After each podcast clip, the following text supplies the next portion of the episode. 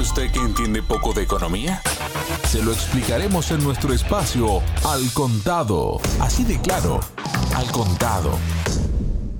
Hola, bienvenidos. Les habla Javier Benítez y estamos para hablar de consecuencias económicas que está sufriendo Europa a causa del actual contexto mundial, pero que también venía arrastrándose desde muchos años, incluso tal vez me atrevería a decir que, como dicen muchos analistas, valga la redundancia, desde el mismísimo 2008 con una crisis que se desató y que no terminó de cerrarse del todo y empezaron a ocurrir cosas en Europa y lo último, el conflicto que se ha desatado y que ha provocado las sanciones de Europa contra Rusia, lo que ha desatado un efecto boomerang, lo que hace que en este momento Europa está enfrentando una situación económica muy delicada, se vienen medidas que ya se están adoptando y evidentemente el ciudadano europeo de a pie será el que finalmente terminará pagando, por decirlo de algún modo, los platos rotos de las decisiones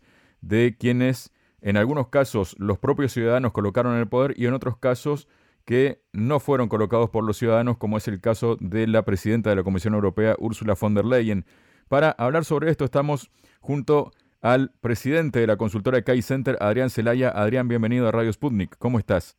Muy bien, Javier. Encantado de estar contigo, como siempre. Muchísimas gracias, Adrián, por estar con nosotros. Y bueno, Adrián, unos precios que ya se están viendo reflejados ¿no? en el ciudadano europeo, pero todo esto se debe a la suba básicamente de los recursos energéticos. ¿Es así, Adrián? ¿Y cómo es que lo va a pagar el ciudadano europeo?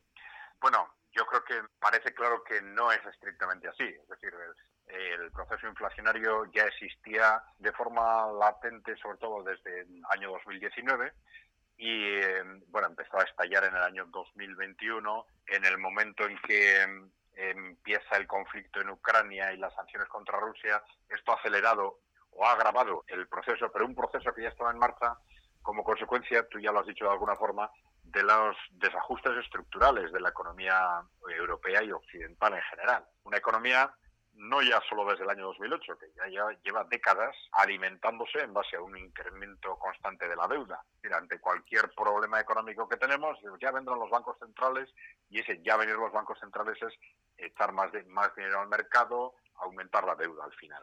Esto ya parece claro que ha llegado a una situación límite. Esto se detectó claramente en el año 2019, cuando ya desde los bancos centrales, BlackRock, etcétera, se deciden, bueno, ya no hay más remedio que continuar adelante creando inflación. Entonces esto es de alguna forma eh, algo consciente y algo que se sabe que no había más remedio que hacer porque ya la, economías tan endeudadas no aguantaban continuar en la dinámica de incremento de deuda sin creación de inflación. Pero efectivamente ahora estamos en un contexto en que los distintos factores se han acumulado para generar una inflación estructural a la que todo el mundo le tiene cada vez más miedo y nadie sabe muy bien hasta dónde va a llegar.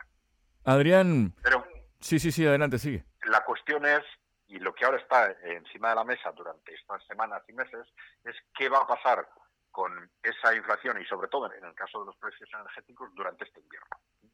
Y todo está claro que todos los gobiernos tienen un miedo altísimo al impacto que esto puede tener en la inestabilidad social. Entonces, no han faltado voces, algunas en la OTAN, en algunos países como Suiza, y haciendo referencia a que el ejército va a estar en las calles este invierno.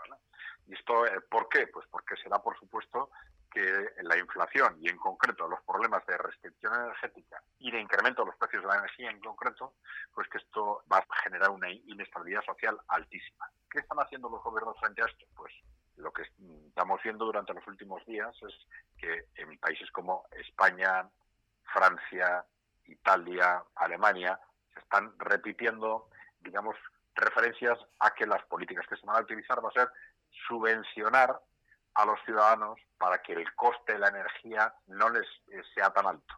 ¿Y esto por qué? Pues por eso, porque tienen miedo al estallido social que se puede producir como consecuencia de esto. Pero claro, ¿cuál es el contexto en el que estamos? Estamos hablando de cifras disparatadas, ¿no? Pues se habla de 100.000 millones en Francia, 100.000 y a veces 200.000 en Alemania, etcétera. Adrián, justamente quería, y perdona la interrupción, ¿no? Hacer una puntualización justamente sobre el tema de Alemania, ¿no? Porque el tema de Alemania ha desatado, se podría decir de algún modo, la ira en el resto de los socios europeos porque de los 300 mil millones de euros en ayudas que se asignaron para los 27, solo Alemania se queda con 200 mil millones, lo que ha abierto una grieta, y de esos 200 mil millones, Alemania piensa usar 96 mil millones de euros, estamos hablando, para aliviar la presión sobre los consumidores por el aumento del precio del gas, un plan que tiene dos etapas, es un pago único correspondiente al valor de un mes, un mes de la factura del gas que se concederá a los hogares y a las pequeñas y medianas empresas en diciembre de este año, según detallan medios alemanes. Estamos hablando de un mes cuando el invierno dura unos cuantos meses más, ¿no? O sea, aquí hay un punto de fricción también con todo esto, ¿no? Sí, hay que conocer el detalle porque hay algunas cosas extrañas. Evidentemente, no tiene sentido que se les anticipe a los ciudadanos que se les va a pagar la factura del mes de diciembre, como se ha dicho, ¿no? Porque claro, esto va a significar que muchos ciudadanos van a gastar todo lo posible sabiendo que se les va a compensar. Supongo que utilizarán algún criterio más, más razonable al respecto. Pero sí, lo que late detrás de todo esto es lo que hemos comentado, es el miedo a la inestabilidad social. Entonces, Alemania está tomando medidas pensando en su propia economía, con la idea de que frenar esta inestabilidad social, aprovechando que sus finanzas no están tan desequilibradas como las de otros países. Entonces, esto es lo que se les está reprochando. Claro, si Alemania, que tiene ese soporte, mayor soporte de economía real, va por su lado, pues va a ser mucho más difícil para el resto de países que adopten medidas similares. ¿no? Este es un poco el, el problema de fondo. Pero no es que no hay que olvidar una, una cuestión clave. Pues estamos hablando de todos estos recursos que se destinarían a reducir las facturas de la luz, pero ¿de dónde sale este dinero? Sale de los presupuestos públicos. Y en economías hiperendeudadas como las de economía occidental, ¿esto qué significa? En principio, cuando se hace una promesa de este tipo con cargo a los, a los presupuestos públicos, desde Kai Center siempre decimos, ojo, dime cuál va a ser la contrapartida, para antes de valorarlo. ¿no? Porque puede ser, si hay un incremento de gasto público, puede ser que recortes otro gasto o que aumentes los impuestos. No, en lo que se está pensando en todos los países, en este caso, es en aumentar la deuda pública. ¿Y aumentar la deuda pública cómo se hace en países hiperendeudados? Pues como lo están haciendo recientemente, es decir, con más emisión de dinero por parte del Banco Central. ¿Y esto qué significa? Inflación. ¿Esto qué quiere decir? Que lo que los ciudadanos no van a pagar a través de las facturas de electricidad, lo van a pagar a través de la inflación. Y esto puede parecer absurdo, pero tiene un, un sentido político muy importante, y es que algo que se está repitiendo mucho últimamente, y es que la inflación es el instrumento que se considera políticamente más suave a la hora de hacer recaer costes sobre los ciudadanos. Es decir, parece como que la responsabilidad no es tan clara como la de, por ejemplo, un recorte de pensiones, que siempre se echa la culpa al, gobierno, un recorte salarial se echa la culpa a los empresarios. La inflación parece algo más etéreo, también evidentemente genera inestabilidad social, pero de forma mucho más indirecta. Entonces, los gobiernos están haciendo una apuesta claramente en este sentido. Es decir, aunque estemos ya en una inflación, un nivel de inflación importante, prefiero más inflación antes que tener una revuelta social directa como consecuencia del coste de la energía. Yo creo que es importante que los ciudadanos sean conscientes de lo que realmente los gobiernos les están preparando. A propósito de cuestiones que están preparando los gobiernos europeos, Adrián, podemos situarnos ahora, por ejemplo, en Francia, donde el gobierno francés amenaza con intervenir para poner fin a las huelgas en las refinerías de petróleo. Los paros sindicales comenzaron el 27 de septiembre en reclamo por aumentos salariales que se ajusten a la inflación y un mejor reparto de los dividendos. El portavoz ejecutivo del gobierno, Olivier Barán, dijo a la emisora radio RTL que el gobierno está pidiendo que se ponga fin por completo y sin demoras a los bloqueos en las refinerías, de lo contrario asumiremos nuestras responsabilidades y nos veremos obligados a intervenir. ¿Qué significa todo esto y qué consecuencias podría traer en la sociedad francesa? Bueno, vamos a ver, yo creo que es una muestra de la situación de alarma social y política que existe en, Europa Occidental en este momento. ¿no? Es evidente que se trata de una huelga que tiene una repercusión social importante, pero países como Francia han estado históricamente expuestos a huelgas en casos de transporte, etcétera, con repercusiones similares y bueno, la sociedad las ha comprendido y las ha admitido y se han gestionado de una forma u otra. Sin embargo, ahora hay una, durante estos meses se ha acumulado una tensión sociopolítica tal, la sensación de pánico en el ámbito político es tan grande que inmediatamente, como consecuencia de estos caos en las gasolineras, etcétera, pues inmediatamente han salido posicionamientos desde el gobierno tremendamente amenazantes. hay una sensación de, alguna vez se ha utilizado la expresión durante estos meses de que bueno, estamos en una economía de guerra, ¿no? Aunque realmente esta huelga de las refinerías tiene que ver con la inflación, no con el contexto, digamos, energético, no directamente con el contexto de, derivado de las sanciones a Rusia, etcétera, sino con el contexto general de inflación.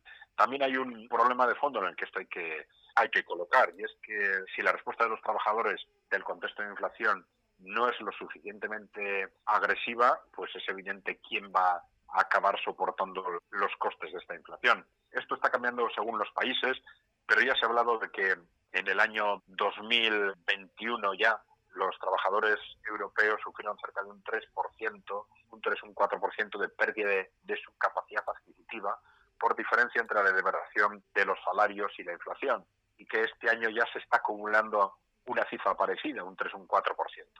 Entonces, esto, la única forma de compensarlo es con la acción sindical, evidentemente.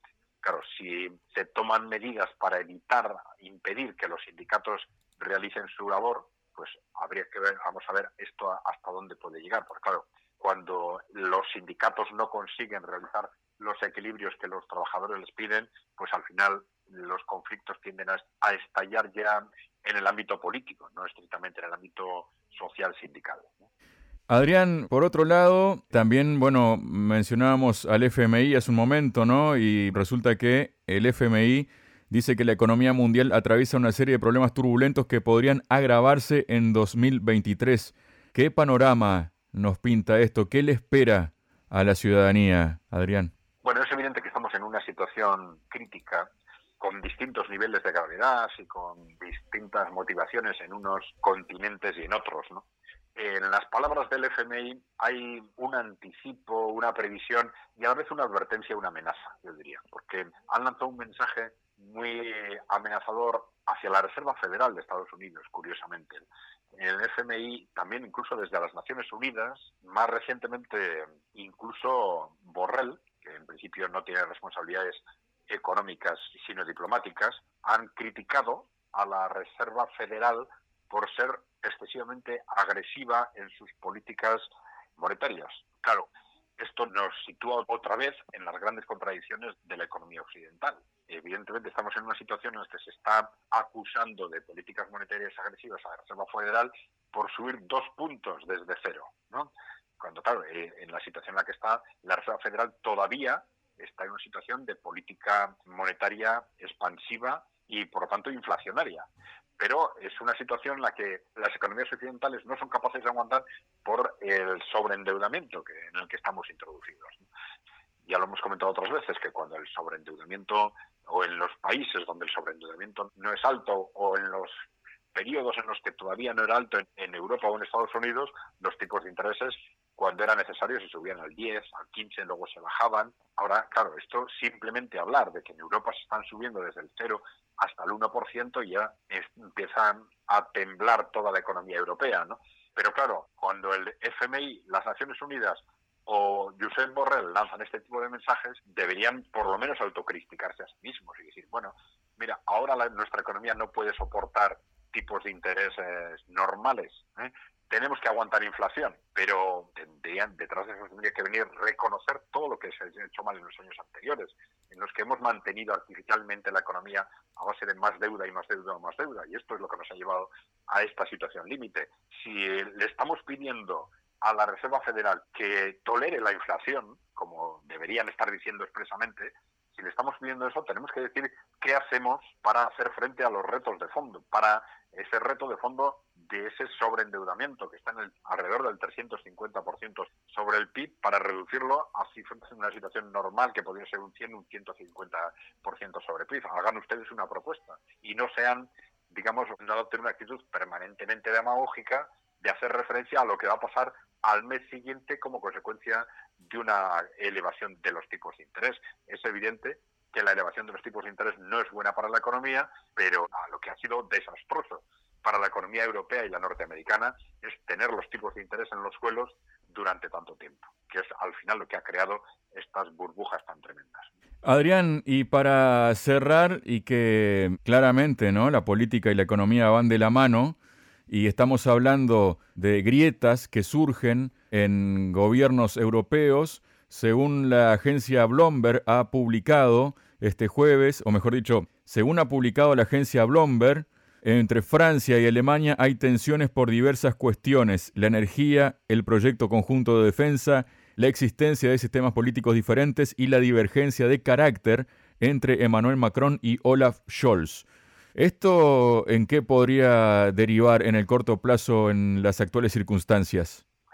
Vamos a ver, no es fácil de prever porque estamos en un entorno tremendamente cambiante y en particular es especialmente delicada la situación de Alemania. Alemania está en una situación crítica desde todos los puntos de vista, con una situación históricamente única, con una economía al borde del precipicio, una situación geopolítica en la que los ciudadanos alemanes están siendo claramente conscientes de cómo desde el exterior, vamos a decir, Estados Unidos por un lado Incluso la propia Unión Europea está actuando contra ellos, está actuando contra los intereses de Alemania, contra los intereses económicos y los intereses geopolíticos, con un ejército que ha reconocido que se ha quedado sin municiones, que tiene municiones para dos días de conflicto, vamos a decir, en una situación en la que les está pidiendo objetivamente reaccionar para la defensa de sus intereses como país. Eso es algo que funciona muy distinto en Alemania con respecto a otros países de la Unión Europea. La conciencia de que esto es así es muy alta en, en Alemania y, sin embargo, la sumisión de la clase política alemana siempre ha sido muy alta con respecto a Estados Unidos. Yo creo que en este momento, incluso en el gobierno, hay un fraccionamiento claro, es decir, el Partido Socialdemócrata, yo creo que en sintonía con esta opinión pública alemana, es consciente de cuál es la situación, pero tiene a dos socios de gobierno como son el Partido Verde y los liberales, pues bueno, mucho más condescendientes con las políticas norteamericanas, el Partido Verde, bueno, pues tradicionalmente sumiso a, las políticas atlantistas y a las políticas más belicistas de la OTAN. Entonces estamos en una situación muy, muy, realmente muy difícil en la que yo creo que el núcleo central del gobierno de Alemania en este momento, lo que es el Partido Socialdemócrata, está realmente encajonado. Le gustaría tomar una serie de decisiones políticas que no puede tomar y está encajonado entre, digamos, Estados Unidos por un lado, sus socios de gobierno y la Unión Europea, y por el otro lado una población que es cada vez más consciente de lo que realmente está sucediendo, de hasta qué punto se está destruyendo el futuro económico y político de Alemania y hasta qué punto esta población puede estallar en cualquier momento, quizás este próximo invierno o el siguiente. El problema de esa clase política alemana es que, a diferencia de las clases políticas de otros gobiernos europeos, es consciente realmente de lo que está sucediendo. Tampoco saben que tiene un margen de maniobra muy estrecho, teniendo en cuenta el contexto en el que se mueven, pero en sus debates internos, en sus análisis internos, son realmente objetivamente de coalición y esto les está creando una situación realmente tremendamente difícil si tenemos que concretarlo en este momento en el Partido Socialdemócrata Alemán. Muchas gracias, Adrián. Muy bien, Javier, gracias a vosotros.